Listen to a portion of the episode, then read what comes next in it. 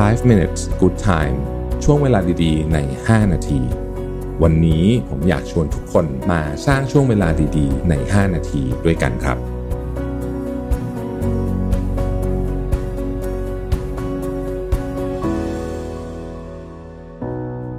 สวัสดีครับ 5 minutes นะครับ คุณอยู่กับประวิทยานุสาหะครับผมเพิ่งเดินทางกลับมาถึงกรุงเทพนะฮะแล้วก็ได้ทราบข่าวข่าวหนึ่งที่ต้องบอกว่า ฟังแล้วก็ค่อนข้างจะสลดใจนะฮะก็คือข่าวของคุณหมอกระต่ายที่โดนตำรวจขับมอเตอร์ไซค์ชนตรงทางม้าลายนะฮะซึ่ง คือต้องเล่าอย่างนี้ก่อนเพอิญมันเป็นเพราะว่าผมเพิ่งกลับจากอเมริกาด้วยเลยเลยทำให้รู้สึกเรื่องนี้เยอะมากเป็นพิเศษ เพราะว่าผมเองเนี่ยเคยไปเรียนหนังสืออยู่ที่อเมริกาใช่ไหมสองปีเนาะแล้วก็แล้วก็เดินทางไปที่นั่นบ่อย แล้วก็หลาย ๆ ประเทศในในในโลกตะวันตกกันนะครับ เราก็จะพูดกันเสมอ เวลาไม่ว่าผมจะไปกับใครก็ตามว่าที่เนี่ยที่ที่อเมริกาหรือว่าที่ที่ต่างประเทศเนี่ยนะฮะคนเนี่ยจะเป็นใหญ่กว่ารถเสมอ คือแค่คุณก้าวขาลงไปบนถนนเนี่ยนะฮะที่มีตรงทางม้าลายเนี่ยนะฮะรถเขาก็จะต้องเบรกให้คุณทันที แล้วคุณไม่จำเป็นจะต้องไปโค้งแบบเหมือนอยู่เมืองไทยเวลาใครหยุดรถให้เราก็จะชอบโค้งขอบคุณใช่ไหมเพราะเรารู้สึกว่าเออเขาดีจังเลยนะน่ารักที่หยุดแต่จริงๆก็ไม่ใช่นะครับมันเป็นหน้าที่ของรถยนต์อยู่แล้วที่ต้องหยุดนะครับเพราะฉะนั้นจะเห็นว่าที่นู่นเนี่ยเออถ้าใครได้มีโอกาสเดินทางไปก็จะรู้ว่าคนเนี่ยทันทีที่ก้าวขาลงไปเนี่ยนะฮะคือราต้องหยุดจริง น้อยครั้งมากที่จะเกิดอุบัติเหตุ แบบรถชนคนที่ข้ามถนนตรงทางม้าลายเนี่ย คือน้อยน้อยจริงๆนะฮะคือมันถามว่ามีไหมมีมีมีมีแต่ว่าน้อยมากๆนะฮะเทียบกับประเทศไทยเนี่ยถือว่าน้อยมาก สะพานลอยล่ะ ที่ต่างประเทศมีสะพานลอยไหมมี แต่เขาจะมีในกรณีที่ตรงจุดข้ามตรงนั้นเนี่ยมันเป็นอะไรที่แบบยาวแล้วก็มีมีมีความพิเศษนะฮะเช่นอาจจะเป็นถนนที่มีการมาครอสกันของสามถนน แล้วมันเลนทั้งหมดมันกว้างมากจนแบบถ้าเกิดว่า ให้คนข้ามถนนแบบปกติบนพื้นเนี่ยมันอาจจะใช้เวลานานเกินไป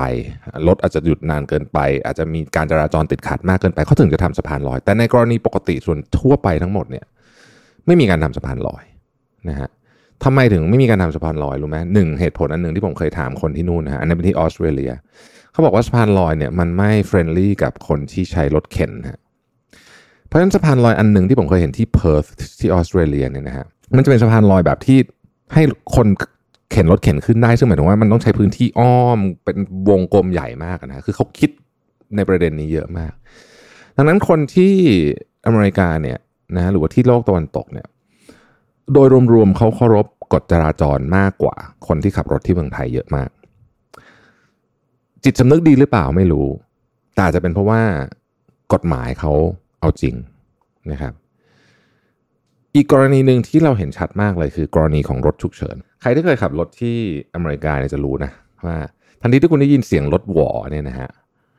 คุณต้องหลบทันทีแล้วหยุด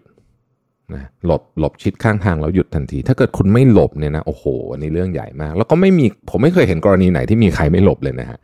ทุกครั้งคือทุกคนหลบแบบอัตโนมัติผมคิดว่าอันนี้เนี่ยมันเกี่ยวข้องกับหลายประเด็นหนึ่ง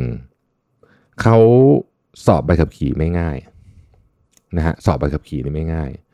ต้องมีการเรียนต้องมีการอะไรต่างๆนานานะครับ แล้วเขาก็สอนแบบมันอยู่ในตั้งแต่ตั้งแต่ในโรงเรียนนี่แหละ แล้วเขาก็พูด ไม่ใช่เฉพาะแค่ที่สอบใบขับขี่ แต่ว่า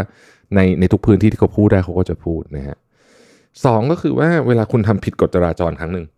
ผมเนี่ยเคยโดนเรียกว่าจับ speeding อะนะฮะคือตอนนั้นมันอยู่ในเมืองอะนะ speed มันก็ประมาณสักในเมืองมันจะช้ามากนะฮะสามสิบห้าไมล์ต่อชั่วโมงพอจะวิ่งแค่สี่สิบห้าอะไรเงี้ยนะฮะไม่ได้ดูนะฮะ ก็โดนตำรวจเรียกนะครับโดนตำรวจเรียกเนี่ยต้องไปขึ้นศาลนะฮะต้องขึ้นศาลนะครับ แล้วก็ต้องไป plead guilty นะฮะเสร็จแล้วศาลก็จะสั่งปรับแพงด้วย และที่สำคัญกว่านั้นก็คือ จะต้องไปเรียนฮะ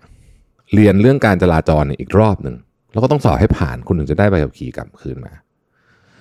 เพราะฉะนั้นเนี่ยการจราจรเนี่ยมันสัมพันธ์กับชีวิตคน เพราะว่าเราเราต้องใช้ถนนร่วม ร่วมคนเดินต้องใช้ถนนร่วมกับรถรถก็ต้องใช้ถนนร่วมกับคนเดินเนี่ยพอเราไม่ไม่จริงจังเรื่องพวกนี้เนี่ยนะฮะ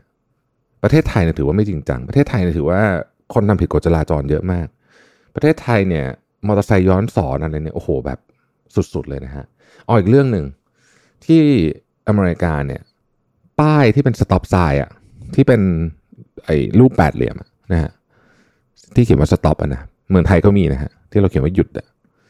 stop sign ที่นู่นคือหยุดจริงๆนะคือต่อให้คุณไม่มีเห็นไม่เห็นรถทางไหนมาเลยก็ตามแต่คุณต้องหยุดแบบนิ่งอะหยุดจอดแบบหยุดสนิทฮะแล้ว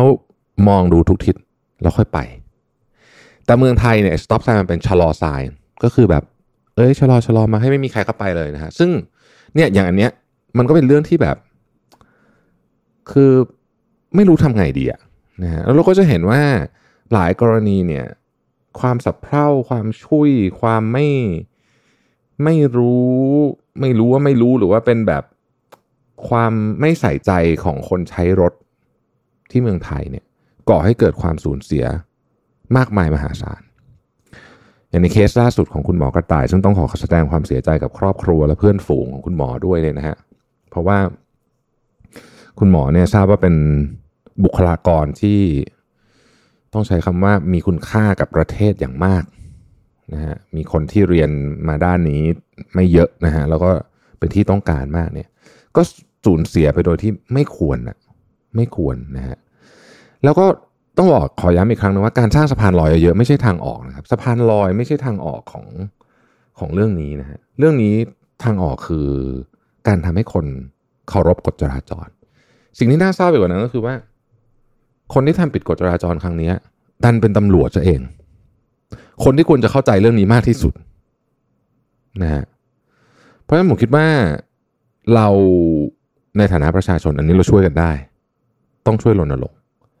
เราต้องไม่ปล่อยให้เหตุการณ์แบบนี้ที่เราเห็นผิดอาจจะเล็ก ๆ น้อยๆเนี่ยพอเล็กๆน้อยๆนิดนึงมันก็กลายเป็นเรื่องใหญ่ได้เนี่ย ปล่อยผ่านไปโดยง่ายนะครับ เพื่อที่จะไม่ให้มีการสูญเสีย แบบนี้ขึ้นอีก ถ้าประเทศอื่นเขาทำได้ มันไม่ใช่ มันไม่อะไรต้องต้องใช้เงินลงทุนอะไรมากมายด้วยซ้ำเนี่ยมันคือการปลูกฝังจิตสำนึกและความเข้าใจ และการบังคับใช้กฎหมายที่เข้มงวด ถ้าประเทศอื่นเขาทำได้ เราก็ต้องทำได้เหมือนกัน เราเคยได้ยินใช่ไหมครับว่า มีนักปั่นจักรยานอะไรที่แบบเป็นนักปั่นจักรยาน ชื่อดังปั่นจักรยานมาทั่วโลกนะฮะแล้วก็มาเสียชีวิตที่เมืองไทย เพราะว่าถูกรถ ชนอะไรอย่างเงี้ยด้วยด้วยการที่รถเขาทำผิดกฎจราจรเนี่ยนะมันน่าเศร้าเนอะมันฟังดูประเทศเรามันแบบคุณภาพชีวิตมันแย่มากเลยเนี่ยนะฮะเราต้องช่วยกันป้องกันแล้วก็จัดการเรื่องพวกนี้ก่อนที่วันหนึ่งเหตุการณ์เหล่านี้ มันจะเกิดขึ้นกับตัวเราหรือว่าคนใกล้ตัวนะครับ ขอบคุณที่ติดตาม 5 minutes นะครับ สวัสดีครับ 5 minutes good time ช่วงเวลาดีๆ ใน 5 นาที